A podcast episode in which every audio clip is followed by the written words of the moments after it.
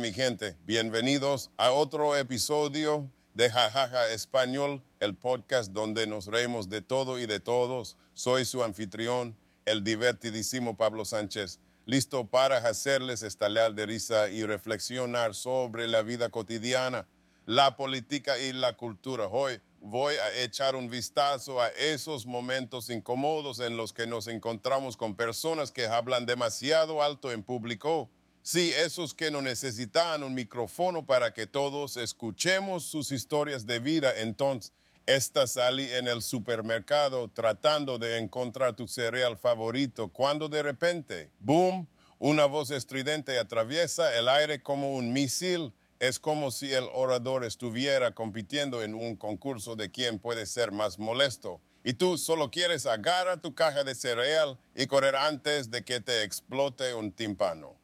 Y luego está el clásico del transporte público. Estás en el autobús disfrutando de tu podcast favorito, sí, jajaja, español por supuesto, cuando de repente alguien se siente a tu lado y comienza a hablar en voz alta por su teléfono, parece que están en una misión para contarle a todo el mundo sus problemas amorosos, sus problemas médicos y hasta sus recetas secretas. Por favor, no necesitamos saber cómo hacer una lasaña mientras intentamos llegar a casa sin volarnos por la ventana del autobús. Y no puedo olvidar el drama en el cine. Estás emocionado por ver la última película de acción que todos están comentando, pero en lugar de disfrutar de las explosiones y los golpes, tienes al tipo sentado detrás de ti narrando la película como si fuera el próximo Spielberg oh, mira, ahora viene la escena en la que el tipo malo se que por el precipicio. Ay, qué emoción.